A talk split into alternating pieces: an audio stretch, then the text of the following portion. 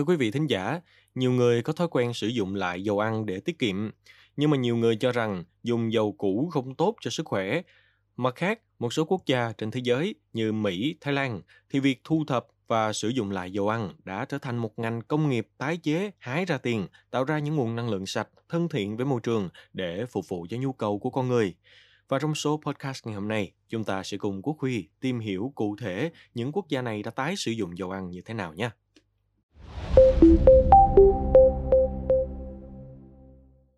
Công ty phân tích Cable nói với hãng tin Bloomberg rằng 530.000 thùng dầu ăn từ Trung Quốc đã được vận chuyển trong 2 tháng đầu năm 2023.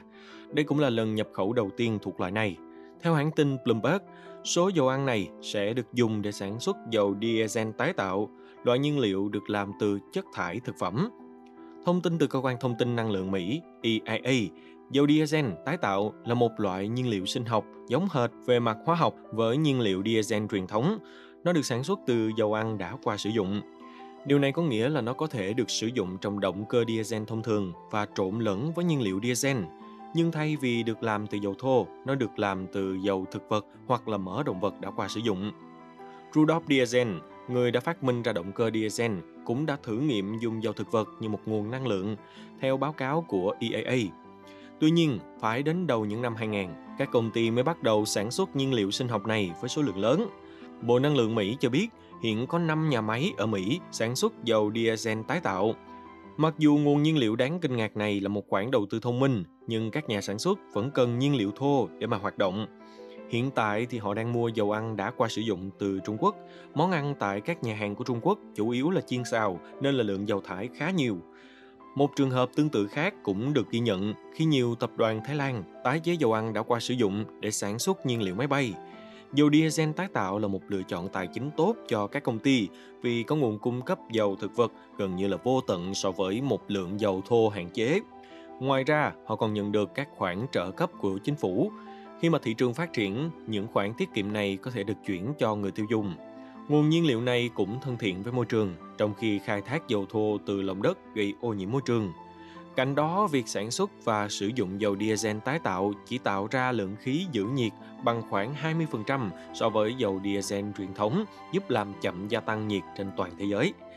Theo Bộ Năng lượng Mỹ, gần 1 tỷ gallon dầu diesel tái tạo đã được Mỹ sản xuất kể từ năm 2020. Bộ này dự kiến 6 nhà máy mới sẽ mở cửa trong tương lai gần nâng công suất sản xuất dầu diesel tái tạo của Mỹ lên 2 tỷ gallon. Vậy thì quý vị có thắc mắc dầu diesel tái tạo và dầu diesel sinh học có giống nhau hay không?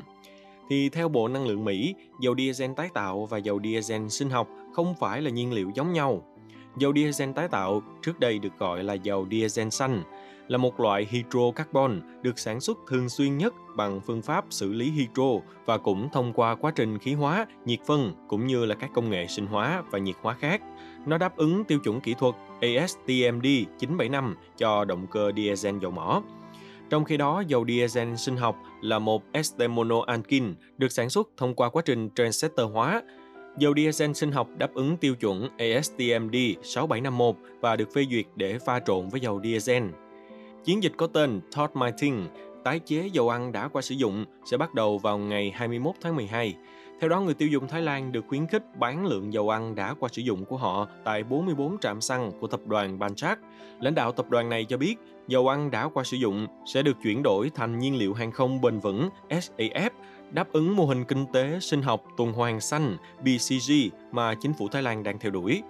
Tập đoàn Banchak cũng nhấn mạnh việc sử dụng công nghệ sinh học để tạo ra giá trị gia tăng cho nền kinh tế và phù hợp với nền kinh tế tuần hoàn và nền kinh tế xanh cùng với sự phát triển xã hội để tạo ra sự ổn định và bền vững.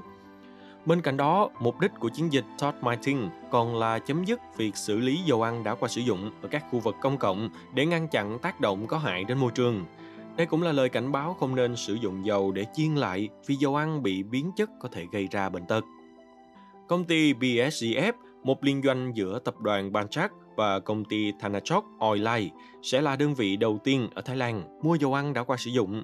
Gần đây thì công ty BSGF đã nhận được 200 triệu bạc, bao gồm 98 triệu bạc từ Ủy ban Hội đồng Quản trị của công ty và 102 triệu bạc từ tập đoàn Banchak để thành lập một cơ sở sản xuất SAF nhằm chuẩn bị cho nhu cầu tăng cao trong ngành hàng không.